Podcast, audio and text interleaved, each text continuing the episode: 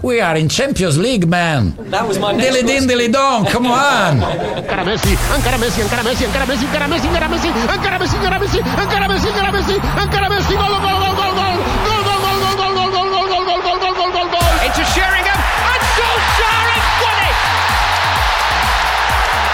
I will love it if we beat them. Love it. This is the Modern Soccer Coach Podcast with Gary Curneen. Hello, welcome to the Modern Soccer Coach podcast. My name is Gary Curneen. Welcome back. New series. Our guest today, Kat Khosrowyar. Unbelievable episode. The first Iranian American to carry a FIFA A license. Nominated as the best coach in Asia in 2019. Former Iran under 19 national team head coach. And if that wasn't enough, she has a master's in chemical engineering and studying global affairs at Rice University. Incredible story here. You're going to love it. You're going to be inspired by it. Massive thanks to Johnny Collins, who works with Kat in the Women's Equality in Soccer Foundation. He helped set this up. Johnny, thank you. Please let me know what you think at Gary Curneen on Instagram, at Gary Curneen on Twitter. Before we start, big thank you to everyone who took to social media last week and gave a nice shout out to the interview we did with Carl Wild, helped support it, retweeted it. Massive help in spreading the word of the podcast online. So please continue to do so. We're putting more and more content on YouTube. Please go on there and subscribe to the Gary Curneen page. Appreciate all the support. Here is Kat. Enjoy. Kat, thank you so much for joining us today on the Modern Soccer Coach podcast. Super, super excited to have you on. Welcome. Thank you so much for having me. Um, you know, we need to have a shout out to Johnny Collins who actually put us together. And uh, you know, I, I looked over your resume and who you are, and I'm just uh, honored that you are interviewing me today for your podcast. Brilliant, brilliant. No, I mean, if we're, we're going to talk resumes, uh, mine against yours is a uh, is Premier League against uh, Pub League, I would say. So no, no. I mean, your your story is is an amazing one, and and that was the challenge for me, where where I was putting these questions together. It's like, where do I start? What where do I go here, and and kind of dig in because there's so many massive, massive moments. One thing I wanted to ask you was this, and I hear it a lot today in youth soccer, and and probably have done it myself, uh, where coaches, you know, with, with such a individualized environment and society we have today, coaches are currently are constantly preaching to young players be part of something bigger than just your own journey. And at your early age, you chose to be part of something way, way bigger that seemed to coincide with when you were a player. So bringing the game to Iran, helping the growth of changing lives, changing the world.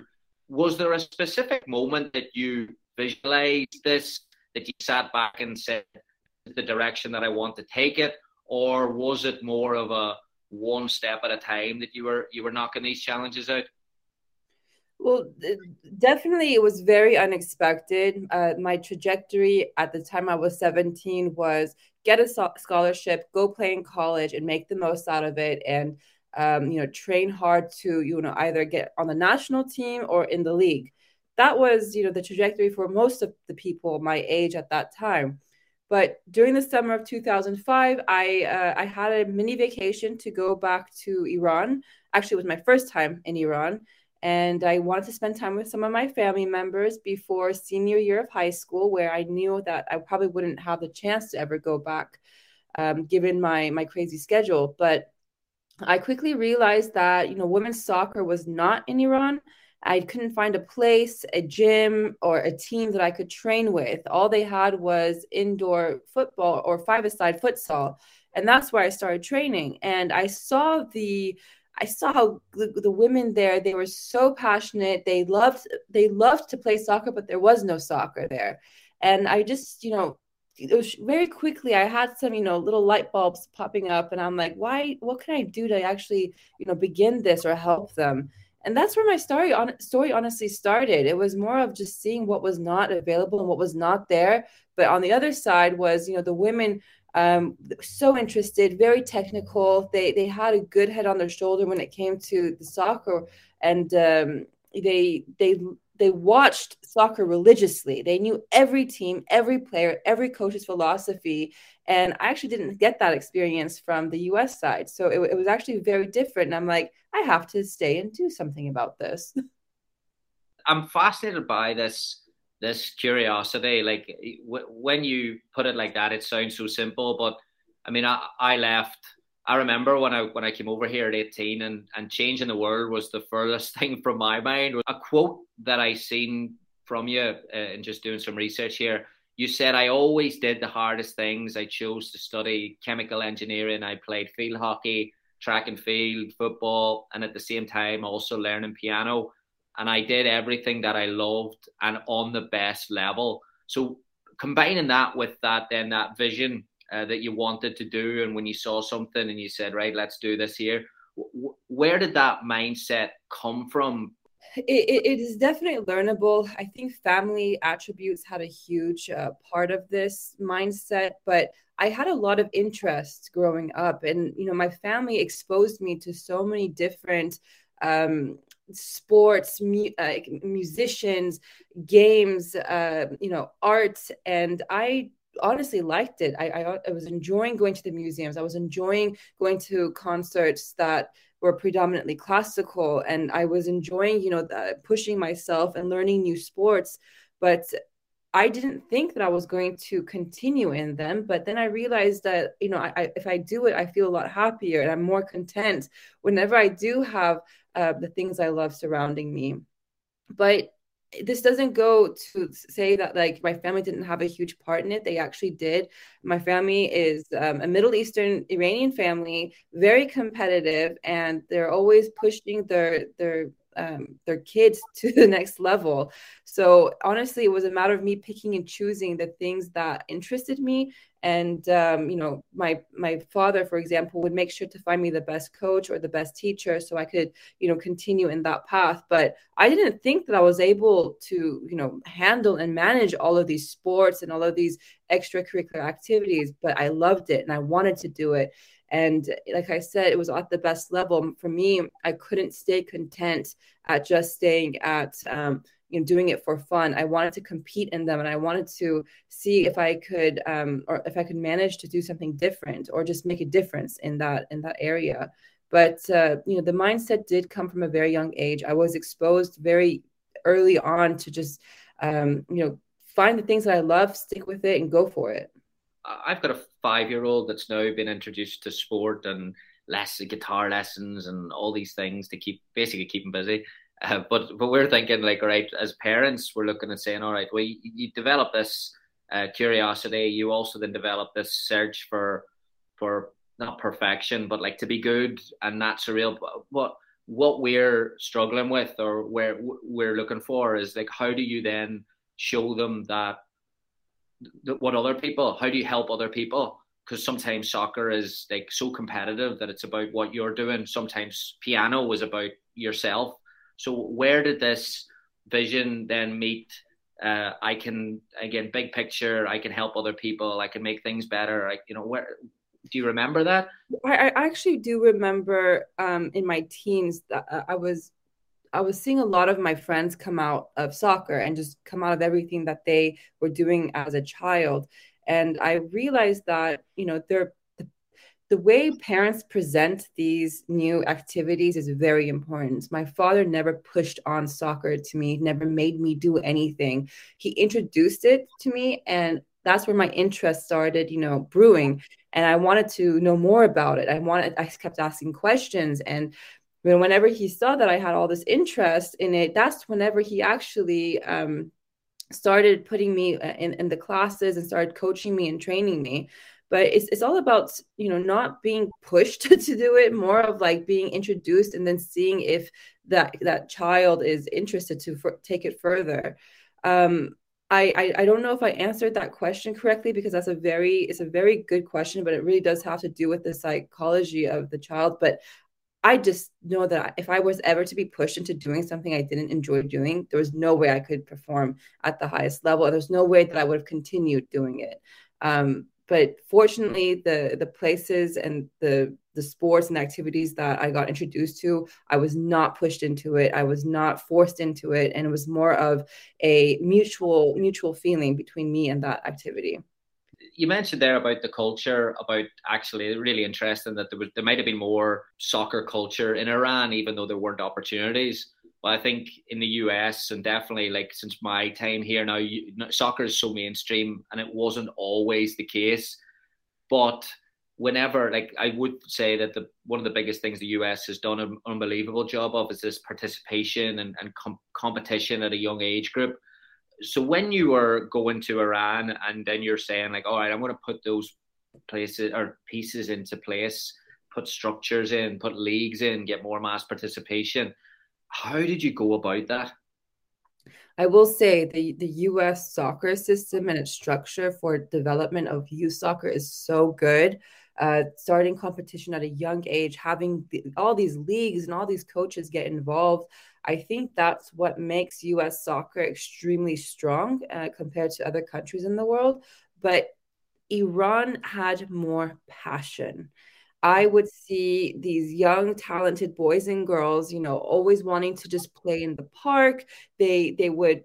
I'm not kidding. The country cancels work uh, so you can go home and watch your teams play and uh, just to see that you know culture uh, that soccer football culture there was you know it, it really stri- strikes me because i'm like in the us people don't know the teams in the premier league. They don't know the teams in asia. They don't they don't have uh, much awareness about it. But they're really good at soccer from a strength and conditioning like uh, way, but not in the the passion way of not knowing, you know, oh, I have to watch my my Chelsea versus Man U, or I have to watch, you know, the Iran Derby, Persepolis and Esteghlal, or like even the Korean Derby. Like they don't know, um, they don't they don't have that interest, or they just don't know about it. Whereas in Iran, it's a, there's a lot more passion that goes into it. There's a lot more rivalry, a lot more competition, and and to be honest, it's the technique that I feel like the a, Iran, but specifically Asia, has is a lot stronger than the technique that I've seen in the U.S.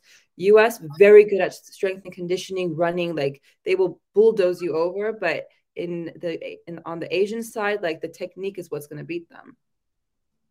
Oh, now we're getting into the into the nitty gritty here of development. Is that because of uh, I know there'll be a lot of there's a lot of coaches that listen to this in the US, and a lot of them are are disgruntled at yeah we favor the physical more than we do the technical tactical. Do you think that's down to more structure at the young age? Is that almost like does our strength become our weakness over here?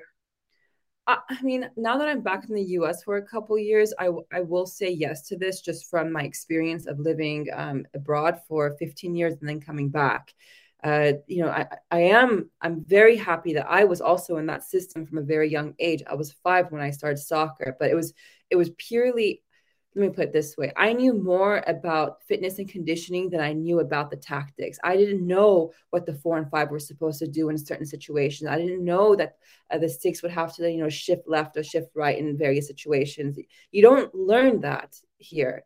And that was, you know, what I was actually struggling with back when I was, um, playing in in Asia or in, in Iran was that there they they really get into the nitty gritty of um, your your your what you're supposed to do on the field and how you're supposed to do it and give you options. Whereas in the US it's like run 90 minutes make sure you're sprinting uh, every second of the time and make sure that you know you are able to you know use your arms and you know push, shield people. No it's about shifting. It's about moving back. It's about sliding. It's about keeping your head up. It's about you know communication on and off the ball and and that's where um, I was struggling for a couple years. But fortunately, I had great coaches that were able to to catch me up uh, with those theories.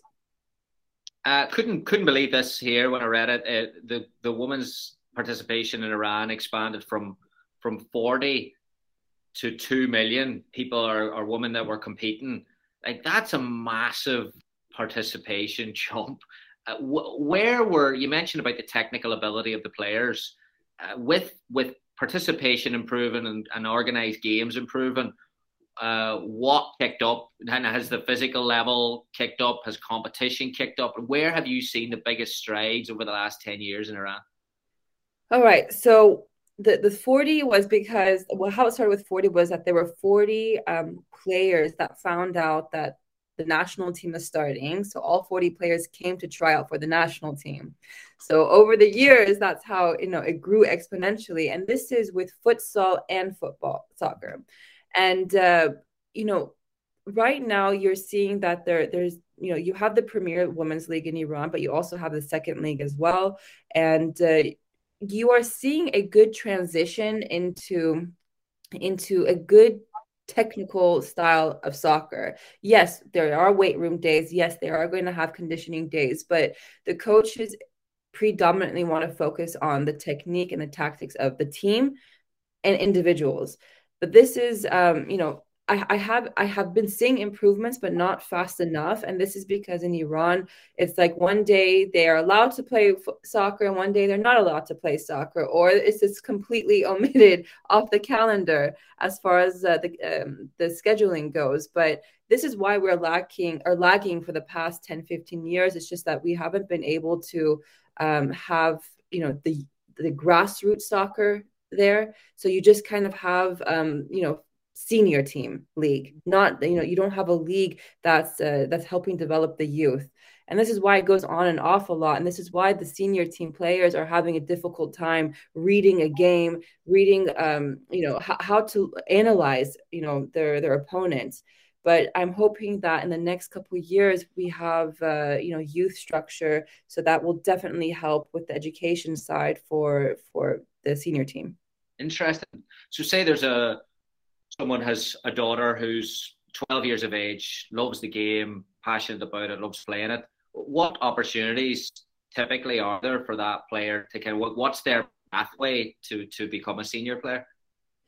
Um, so typically, uh, what's actually a lot more comfortable uh, is playing futsal first.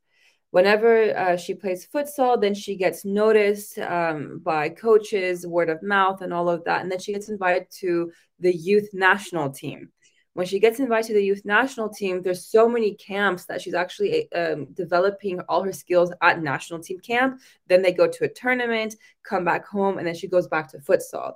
It's not the it's not the best way, but right now it's the current only way for her to continue um, finding interest in the game. Um, I, I wish it wasn't like this, where they would switch continually between futsal and football. Um, and this is why I'm saying it's so important that uh, the Asian countries, especially Iran, start the youth uh, league like the US because US is so good at that. They have leagues at different levels and you know the girls are always participating in in games. They're learning, they're training and that's why they're they're beating a lot of the competition out the water. This futsal angle is is really interesting because you, you mentioned the, the kind of different types of technique and obviously then if, to go against to go into the weaknesses of our system over here, the US, as, as much as our structures, our organizations, then yeah, the physical part that you led to is is probably emphasized too much over the technical ability, and we kind of jump steps technically because the physical is probably stressed. So with the focus on futsal at a young age, does that create a different, you know, doesn't a, a player from Iran at youth national teams higher level? Do, do they solve space? Where do they foot? Where does futsal? Where do you see the futsal element? I suppose jump out at the. Well, I mean, it's currently the the Iran national futsal team they're back to back Asian champions. Mm-hmm. So when these girls start, you know, playing that sport, either futsal or football, they see that you know their heroes are you know champions. They actually want to stick with the futsal side, the football element, a futsal element, but not even deep down if the football structure was as important as um as structured as relevant within the society as far as making sure that there's good sponsors there's enough um, there's enough fields there's enough coaches enough players then for sure hands down everybody would make that switch over to football. It's just that futsal is there it's readily available um, the system has been set in stone and there's nothing that will will stop or hinder it. Whereas in football it's a very political sport in Iran.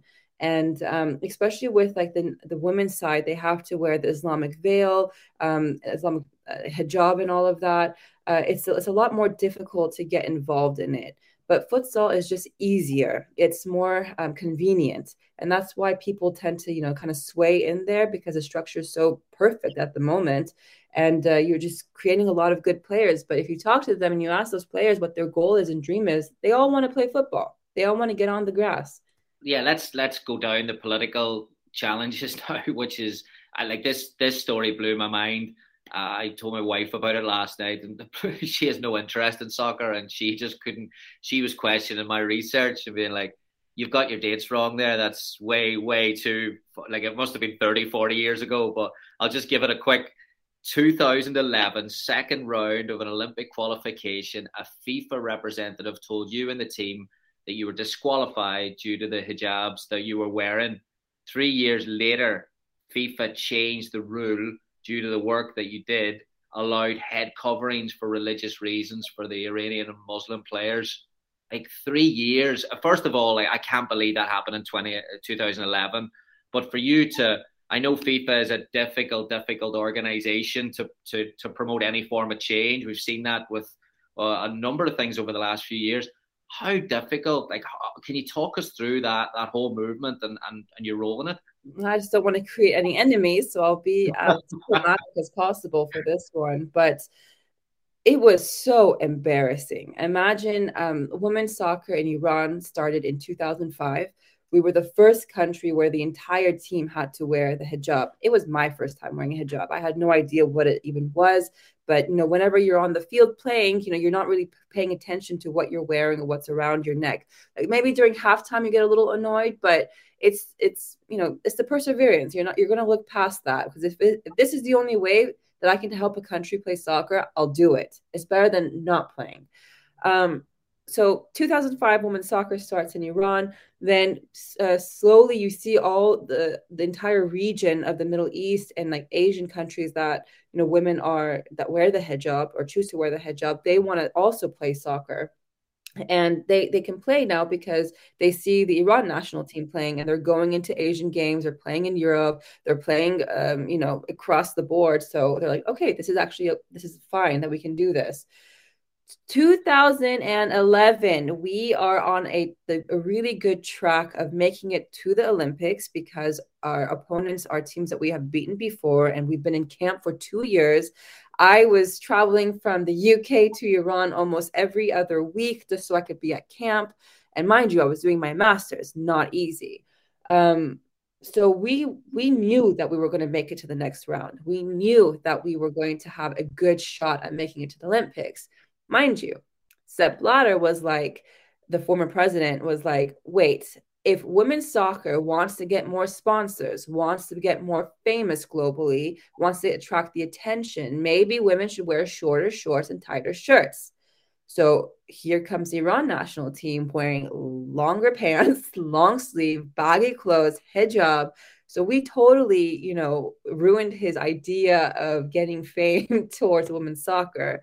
But so what? You know, this is the rule of the country. Um, the fact that we can play is huge, and we've done it. We've already jumped the internal hurdles of the country as far as women not being allowed to play. Now, on a global scale, you don't want us to play. Like we we, we have we we're fighting in our domestically and internationally. It just didn't make sense. So yeah, imagine um, a few minutes before the the whistle that would start the game the official comes into the locker room and says that we have to forfeit or or we have to take off the hijab. So imagine you're coming from an Islamic country where the rule and the regulation is that women do not don't take off your hijab. Otherwise, you know, you can never play again. Or FIFA comes and stops you. So what do you do? It's a double-edged sword at this case. So we have to forfeit against a team that we we were trained very well to beat and uh, it took a couple years. Honestly, it took a couple years, but we found really good allies. Um, especially the the Prince of Jordan was a great ally. We had a lot of women all over the world, um, from not just the the Muslim community, but from all communities that want to see women persevere in this sport because they know how difficult it was for us to push those boundaries within Iran to play soccer. But now, why are we being slapped in the hand internationally to not play? Um, I, am actually very uh, I'm very happy that it took that time because in that time we were able to train more. So by the time we made it back into the international field or international tournaments, we were just kicking butt and taking names. we'll take a quick break here. Coaches, we had our Cyber Monday sale yesterday where we gave out a free copy of my new ebook 25 positional training exercises for forwards with the purchase of a Modern Soccer Coach Pressing or a Modern Soccer Coach 433 book. The offer has closed, but for podcast listeners, I'm going to do a special. If you order a copy of the Pressing or the 433 books, just shoot me an email. Let me know, Gary at modernsoccercoach.com, and I will send you a free copy of the ebook, the positional training exercises for the forwards. So if you buy a 433 book or a Pressing book on the website, modernsoccercoach.com slash shop, shoot me an email, Gary at modernsoccercoach.com. I'll send you a free copy. Modernsoccercoach.com slash shop. Really appreciate the support. Allows us to keep content like this coming. Thank you. I'm fascinated by this this change, like getting change through FIFA. Was that you, you mentioned there about the the the Jordan, the allies that you created? how did you do that? Was that like what was the vehicle, the biggest vehicle to it? Was it was it uh, connecting with people? Was it putting it out in the media to get more support, or was it constant meetings, or like how did you experience that? It was constant meetings, constant campaigns.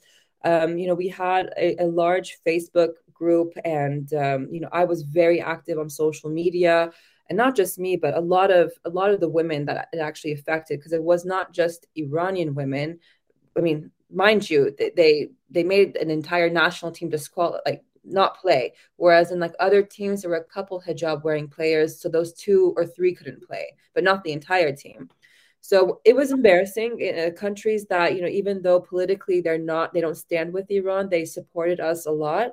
And I realized that sports and specific, specifically women's soccer is a huge diplomatic tool and, you know, I, I took it and I ran with it because it's not fair for my teammates and I to not be able to play in international tournaments because of a, a cloth on our head. So what? You know, if this is um, if this is uh, the way for us to play within the country and it's acceptable, and we finally, you know, jump those hurdles, let us you know continue it and maybe we'll, we'll, we'll find more ways to change it and to make it easier for us to play in the future but don't just stop us right you know altogether. And um, yeah i'm very happy with the support we got and uh, i was very surprised by the the number of people and the groups of people and um, groups and organizations that you know i never thought in a million years that they would support us. Did you ever manage to sit in a room with mr blatter and and kind of put your thoughts and across and almost hit him on the head with all of this? Um, I've written him letters. I wrote him letters. I know that they were received and read by him.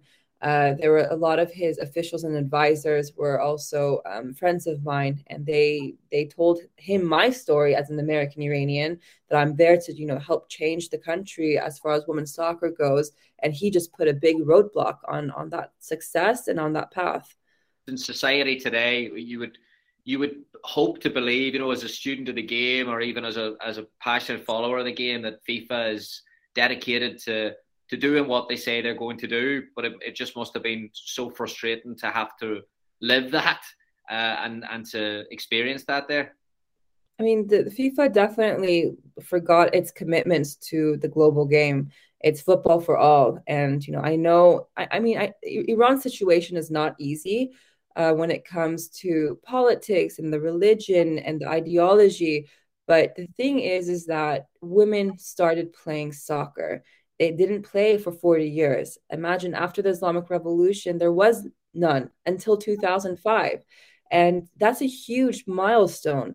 And, you know, we were educating the public. We were talking um, almost uh, daily to various representatives of the government to let us play. This is something we love, and you know, football is in our DNA. We have to play.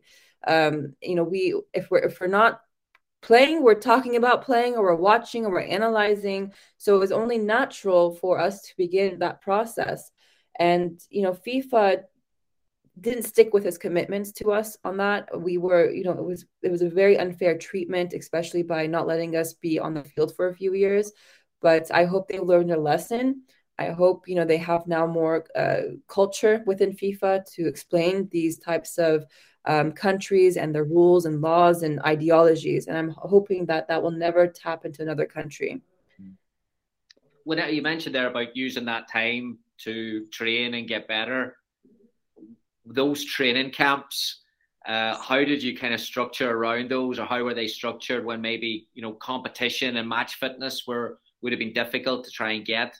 Uh, how did you work around that? so fortunately, I mean, FIFA didn't allow us to go towards like you know Olympic trainings or um, the World Cup uh, qualifications, but Asia, with, with, the Asian Football Confederation or AFC, we were still allowed to participate in those tournaments because it was acceptable for you know countries and players to play with hijab so we continued that path. We we started training um, for for those tournaments, for those games, for those qualifications, and you know you're still playing with very good teams like Vietnam, Myanmar, Thailand, Philippines. But uh, it, it, took a it took a moment uh, to to you know sew the the broken heart again. And uh, finding a good coach was also very difficult because coaches weren't willing to come uh, to train a team that can only stay within the Asia, within the AFC. They wanted to come in, coach a team, and take them to the next level. But uh, like I said, it, it, wasn't long before we were able to find a very good, solid coach. And then we, at the same time, we were coaching other women uh, to become future coaches for the country. And uh, I think it was during that time where the under 14, under 16, and under 19 national teams were being developed and also uh, getting prepared to compete at very high levels. So it, it was a good uh, little uh, time to help reform the federation on the women's side and to to prepare them uh, mentally and physically for for future tournaments. But obviously, with society and, and and all the roadblocks you had through that, there were there any other challenges internally in, inside Iran with facilities and getting access to pitches and, and all those other things? Oh my God, where do I begin with this one? Um, you know, I, I'll never forget. I had to argue for three hours with a guy, with a man who wouldn't allow us to enter the field. And, you know, I tried every tactic in the book to get this guy convinced to let us play he wasn't letting he's like you women don't know how to play. You're going to come and ruin the field. Everyone's going to come here. The police is going to come this that. Like he was just not easy to deal with. And i remember uh, i was with a few of my my friends and we're like you know what? We're just going to play outside of the gate and um, you know we'll just train right here. We started playing um, in a very small area. And then I'm not kidding, within like 10 to 15 minutes, over 40 people were surrounding us. They're like, you know, they're cheering us on, they're yelling at the, the gatekeeper to let us in the field. And then eventually, after all that pressure from, you know, the public, he finally let us in. But this is, you know, this is, this goes to say that it doesn't, this does not everyone that doesn't support us. I mean, they do. You do have your pockets of people who love to uh, see women progress, especially in sports, and then you have people who are against it. But uh, I, I, don't see it as a challenge. I just see it as I have to educate these people. Um, I, I fortunately in Iran, there's been a good um, momentum for women's soccer and uh, we're always invited to t- uh, TV stations or radio stations. We're always talking and promoting women's sports and educating the, the public that it's okay for women to play. It's actually very good and healthy for society to let us play. And you know, I've seen a lot of doors now opening for us. Very, very powerful quote that I, I read from you. The the football pitch is more than diameters, the width, and the, it's where you're able to learn attributes about being professional how to stand out from the crowd, how to be a leader. It gives you all elements of life, and I'm here to master it. I mean, it's put that up on the wall there. Like that's that's what the game should be about, and that's where it should be about growing people and growing players and all this stuff we want it to be about. But when you're when you're trying to get that mindset across to a society where they're, they're probably limited in their self-image, what they can become through this game. How did you do that with young players? Like, how did you how did you teach them? Was it through psychology? Was it through meetings? Was it through bringing outside specialists in or inside the walls of those training camps when you're looking at not only improving players but also eh, you know lifting the mindset uh, and and taking ceilings and breaking walls, knocking walls down? How did how did that experience work?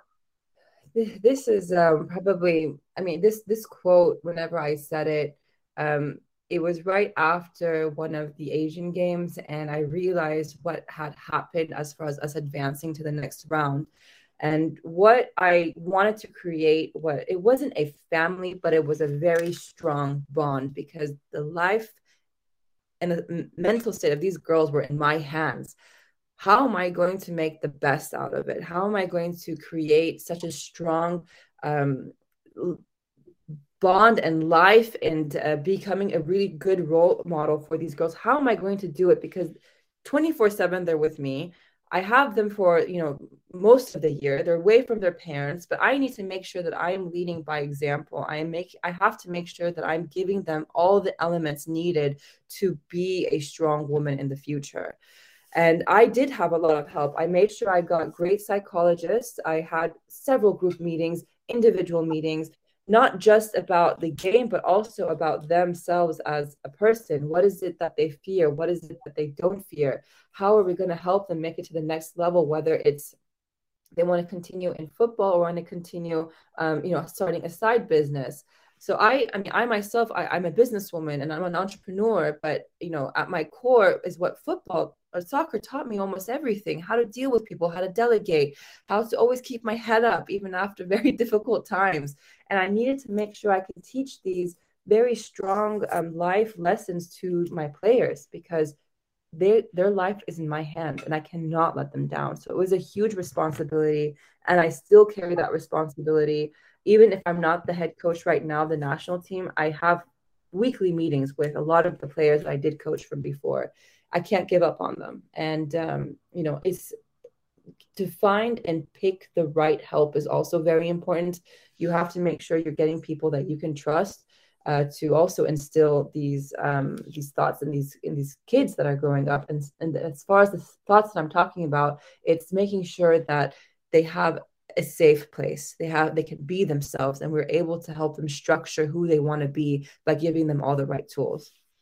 Hmm, fantastic. Uh, yeah, uh, going back to the, the US culture and again where I've got uh, now a young a young kid that's going into youth sports at a at a really recreational level, but some of the things that I'm experiencing and picking up on is like little messaging that it's a bit corny, but like there's a message. My three year old goes to a little soccer tots and there's a word every day and it's if it's confidence or belief or ownership. And I, and I think it's really really good just to tie the game to just something a little bit more something a bit more character driven. Were there any aspects of the game in America or this or or the again sports outside the structure? Was there anything in the culture over here that that you wanted to take into the Iran setup and, and try to try to help the players there Oh, definitely. I mean, I think American sports by itself, it, it is the best in the world.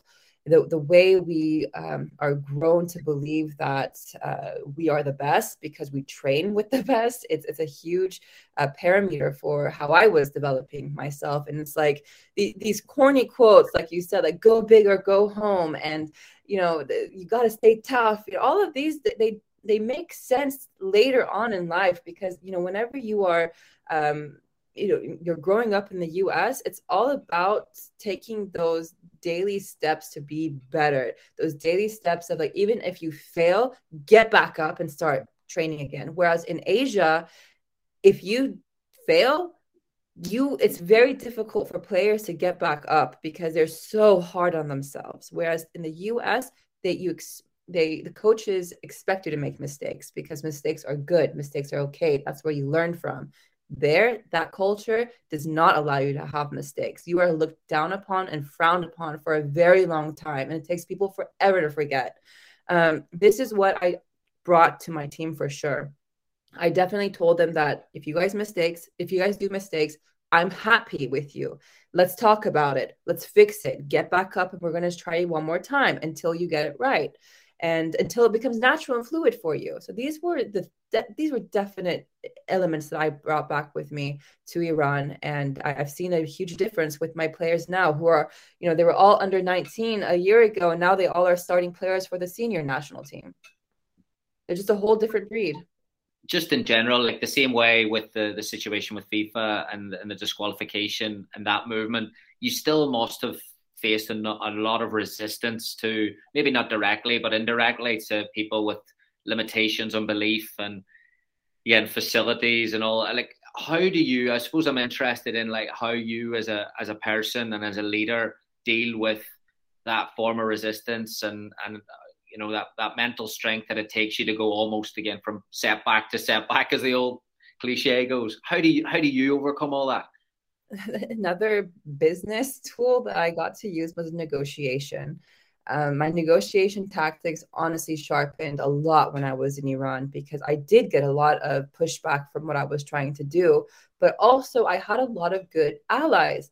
And i i it's the perseverance. It's, it's i it's not even about not giving up, but culturally, for me, they say that um, if a door closes, there's always a window that is open. So go find that window.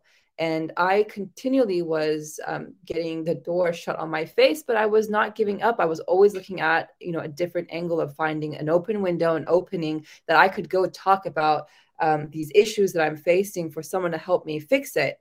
And um, to be honest, in Iran, the the only thing that you know still till today that is um, is is hindering the development is just the education side, especially to men. Having men as our allies, that's one of the hardest parts. It's a it's a country of 80 million soccer lovers, but some of them are living still in rural areas. They don't believe women should be playing soccer, but it's not as bad as the other countries around the region. Um, and I think the ed- the educational factor and having women show themselves playing soccer on TV is a very strong proponent to this. Fortunately, you know, we have social media where it does show clips of women's soccer, and men are like, "Oh, I didn't know women play soccer," or "They're actually this good." So it's the, the education key is instrumental in all of this in the development of women's soccer. And I know it's a marathon, not a sprint for this, and it's just about being being able to keep walking forward, being able to anyone that you talk to, you can t- educate them about women's soccer and their passion and love for it, and how you know Iran has so many good qualities that if they do let women participate, and if they do allow women to participate openly, how much better will it be for the country? So it's uh you know I, I have a diff- I have some different tugs and uh, pools on this one, but we're getting there. I, I've seen so much change in the past 15 years, and I, I'm so fortunate to be a part of that change. And you know, there's so much more work to do. That belief on you know that you're that you're working on people and individuals to you know you mentioned there about that group that's now in the in the first team has the play also then evolved to where the team is now almost getting a bit higher up the pitch or almost being a bit more braver in possession have you seen little changes uh, as they've grown in their game as well oh definitely um, when i was being coached I I had a Vera Pauw. I, think yeah. everybody knows. Yeah, she was one of the one of my main mentors, and she just kept telling me, Rondo, Rondo, Rondo. You're gonna learn everything on the field. Like forget the gym, forget all that. Just stick everything on the field. You'll learn it from there. And I took her advice and I saw that confidence of my players gradually growing whenever we were able to do these very difficult rondos. And on the field, I we always had like a little nickname for it whenever we would keep possession. So I would scream that on the field, and then they all would like have have a, like a little slight laugh, but they kept possession. They knew how to move up, when to move up, and their confidence was just glowing on the field, playing against very tough teams like Korea and Australia and Japan. And you know, we we didn't have that fear anymore playing against these top teams because we knew how to play. We had prepared, we knew what we were doing, and the confidence was gaining every pass at a time. So tough question.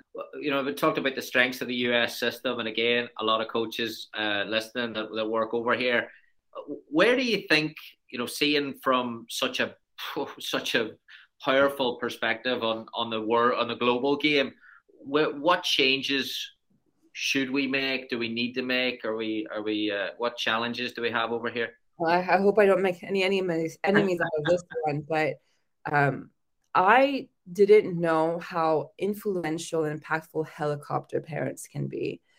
it's um, it was honestly disheartening uh, experience for me when I first came to the U.S. and I was coaching um, in Seattle with OL Reign Academy, and to see the parents' negative impact on the team and players was honestly um, shocking. And I ne- I did not I was not ready to deal with that. I heard about it, but I didn't know it was going to be to that extent of destroying the vibe of the team and all this mechanism that you know you're creating as a coach by you know having a parent that will you know argue with her daughter while i'm training them or argue with another parent in front of i'm like we're a family. We're supposed to be supportive of each other. Why are you getting involved with this? And then you know you see parents trying to um, you know take the coaches out for dinner or like i don't know let's go on vacation. Like this is not right at all. Like do not give yourself permission to do that parents. Let your child grow within that team. Trust the coach. Watch observe. I'm not saying completely disappear but don't get emotionally involved because your daughter is not going to be able to find those tools later on in life to be to be able to stand up for herself to be able to fend for herself to be able to train and love and enjoy the game um, this is one element that i saw and i'm still in shock till today about this um, helicopter parent uh, you know mechanism that I, I found in the us and only in the us yeah, yeah, oh, uh, yeah, yeah. If I got a dollar for every conversation with someone about this, I'd be a, a, very wealthy person. Do you think it relates back to what you were saying before, or, or is there lessons in, you know, having to play competitive level, do track and field, do piano, all at a high level? Each requires levels of setback. And you mentioned your father, who didn't push you in, who just allowed you to feel and allowed you to experience. And, and I have a similar upbringing. Like I would say the majority of my soccer playing childhood soccer was was getting beat and getting smashed by other teams but i love the game and i still watch it for fun today and i view that as like the greatest gift my father gave me was like just this love of the game do you think we're too outcome focused to where now it's at sports because we pay a service fee over here we almost want a return on that there, either by scholarship or experience. Yeah, pay, pay, to play. Um, this is a concept that I, I didn't know uh, growing up. I only found out about it when I came back, and this is the big difference of uh, you know Asia and the U.S. In Asia, they don't pay to play. They don't have money to do that but you know you you do have great sponsors and the government and FIFA you know put a good amount of budget aside for these developing countries to come and play. So they play with passion they play with heart they play because they really want to. And their parents are working trying to make a living and make sure that food is on the table. Whereas in the US it's like give me the scholarships. I'm making sure that my child is going to get there. And you know it's a they they will literally you know strangle their daughter in, or their player into like making sure that they do everything that they say they're going to do. And it's not fair. Where is that where's that girl going to find love for the game later on? If she makes a mistake she's going to be too afraid to tell her parents. If something happens she's going to be too frightened to say anything. How are you going to get the advice to you know figure out what to do and fend for yourself later on? Um, this is you know one thing that growing up in the us my dad would never give me any criticism or any advice until I told him or asked him to do so. And that is where I was able to learn about my faults and where I needed to work on, and also my the good things that I had in that game. I think parents here are very difficult on hard on their play on their on their child who's playing. They need to understand that playing the sport is a privilege. Playing the sport it, cre- it needs a lot of passion and love. And if you want to do it right, let your child be free from all of these uh, nonsense. Let them be free. Let them enjoy the game. Let them learn to love the game. Fantastic. Yeah, hundred percent agree with you. We'll we'll turn the turn the the, the final questions towards yourself. Um, and but before I do, I want to ask you. Johnny was telling me about the work you did uh, with the Afghan players to to free them with the with the recent Taliban. I mean, again, an unbelievable story. Uh, I don't know what you can. I hope us. your viewers are, are ready for this one. Let me just tell you kind of how it started and wh- who am I to even be connected with anyone from Afghanistan. So, a couple years ago, when I was the head coach of the under 19 national women's team for Iran, we had a tournament in Uzbekistan. And when I was analyzing one of the opponents, a girl was next to me and she spoke perfect English. And I saw that she was wearing an Afghan uh, jersey. I'm like, oh, you, you are you a player? And she's like, yeah, I'm a player. I'm like, well, your English is perfect. And she's like, yeah, I'm Canadian Afghan playing for the Afghan national team. So we became friends, and uh, you know, every now and then I would always connect with her to see how she's doing. And you know, over the past year, I've always heard these horrible, heartbreaking news coming out of Afghanistan. So I always checked up on her. August, when the insurrection happened, I called her immediately. I'm like, Farkhunda, what can we do? How can I help you? And she's like, the Federation just contacted me and they need help now to get the players out because the players are under um, scrutiny. They've been uh, threatened by the Taliban that they're going to be killed first because they were change makers or they were, you know, they're, they're playing soccer and just being women how can we get them out and you know i've never done an operation like that i'm an engineer doing my mas- another master's um, who, who am i like i was i took the challenge. Her and i started working together on the operation. Uh, we began uh, finding all the players their information like passport uh, birth certificate codes how many people are in their family um, how, every information we can get from them we got. Then it got to a point where we had to find out how to rescue them how to get them out. So I connected them to, um, I connected to my sister, fortunately, and my sister had a great contact. Um, her name is Christine Haas, and she runs a PR firm, and she is um, the head of PR currently for this uh, company or this uh, NGO called Deliver Fund, based out of Dallas, and they combat human trafficking and they also deal with rescue missions. What better than that?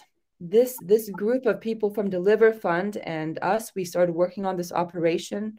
Um, it took about a month, but I'm not kidding when I tell you that every day my heart was breaking a little bit more because we were getting so close. We had five attempts to free the girls, get them out. All five, something crazy was happening. And until, you know, September 19th, the day of my birthday, we get news that the girls can come out and they now they're in Portugal, but it was a one month operation, so many ups and downs, and all we could do was just trust the process and pray as much as possible. And you know, but we knew we we gave this operation to the right people. We knew that we were um, well on our way, and we were going to do the impossible, which was you know free the the youth national team. It couldn't have been possible without honestly this amazing group of people who are talented and they just love women's soccer. And it's not for the fame of doing this. They just wanted to get the job done. So these girls have another chance at playing uh, soccer. That's amazing. We uh, nadia nadim was was playing with us here in, in louisville and every morning in the cafeteria. You, know it was on the tv and the news and it was my heart was like you know you're just sitting there and, and every i mean for a week almost we were we had pictures of the airport right? The airport was almost under siege. That must have been so difficult to work through. Listen it it, it was it was it was difficult but we that was the reality for them and we couldn't dissociate ourselves from that. We had to put ourselves in their shoes too.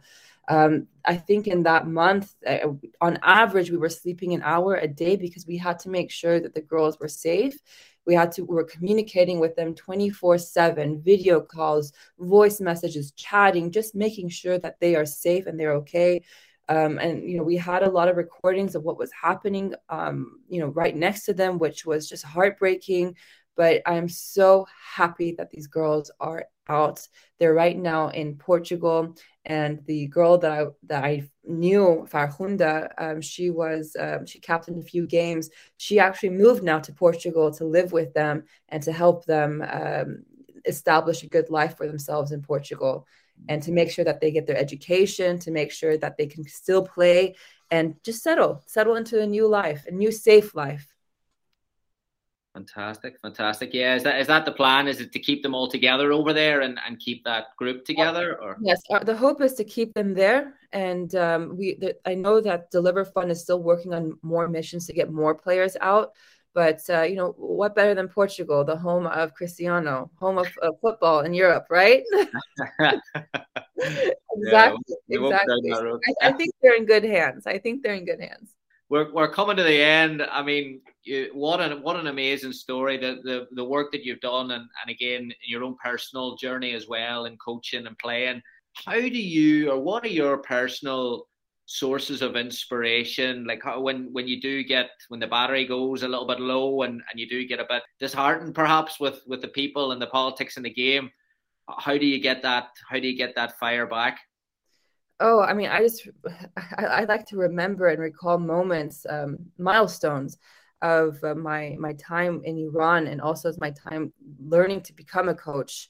I it, it, was hard. It was very hard, and you know you can't just put that to the side. That's those, those moments are what define you and make you because either you come out of it successful or you don't come out of it successful. So I always remember you know all that hard work.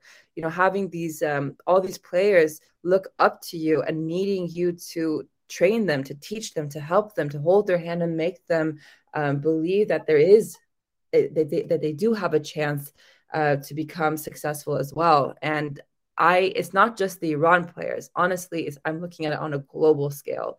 There's so many girls and women that are talented but are not seen. There are so many groups that just need to have um, to be connected with the rest of the world. And Johnny and I are actually trying to work on that um, process to you know coach these uh, coach coaches to begin these teams. And we want to be able to help finance that to get more players um, in, in, rural areas or developing countries on the field and start playing and getting adequate training to, so they can play at high levels as well. But that's you know that's what keeps me up at night knowing that there is a girl in cambodia um, living in horrible conditions but too afraid and doesn't have any money to do what she loves and I have to be able to to find her and to help her play. Is that the next kind of evolution towards this this generation of almost that 04, the, the first generation from the the Iranian players that are start playing? Is it now to to grow now people into the game, coaches? Oh my god! Oh yeah. my god! Yeah, I mean, right now the senior team is just doing uh, phenomenal, and they're doing phenomenal with the youth players at the moment. So uh, I've also seen the under 16 and under 14 and those two teams as well. Like these girls have been playing for a very long time, and you know, soccer is ingrained in their brain.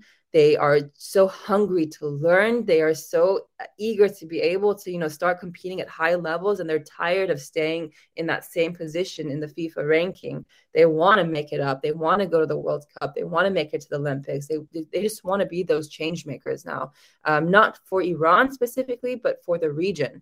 And uh, it's important. It's a very important uh, situation to have, and they do bear the responsibility to make it out as soon as possible to make it out as far as uh, make it up to, to higher ranking levels in FIFA.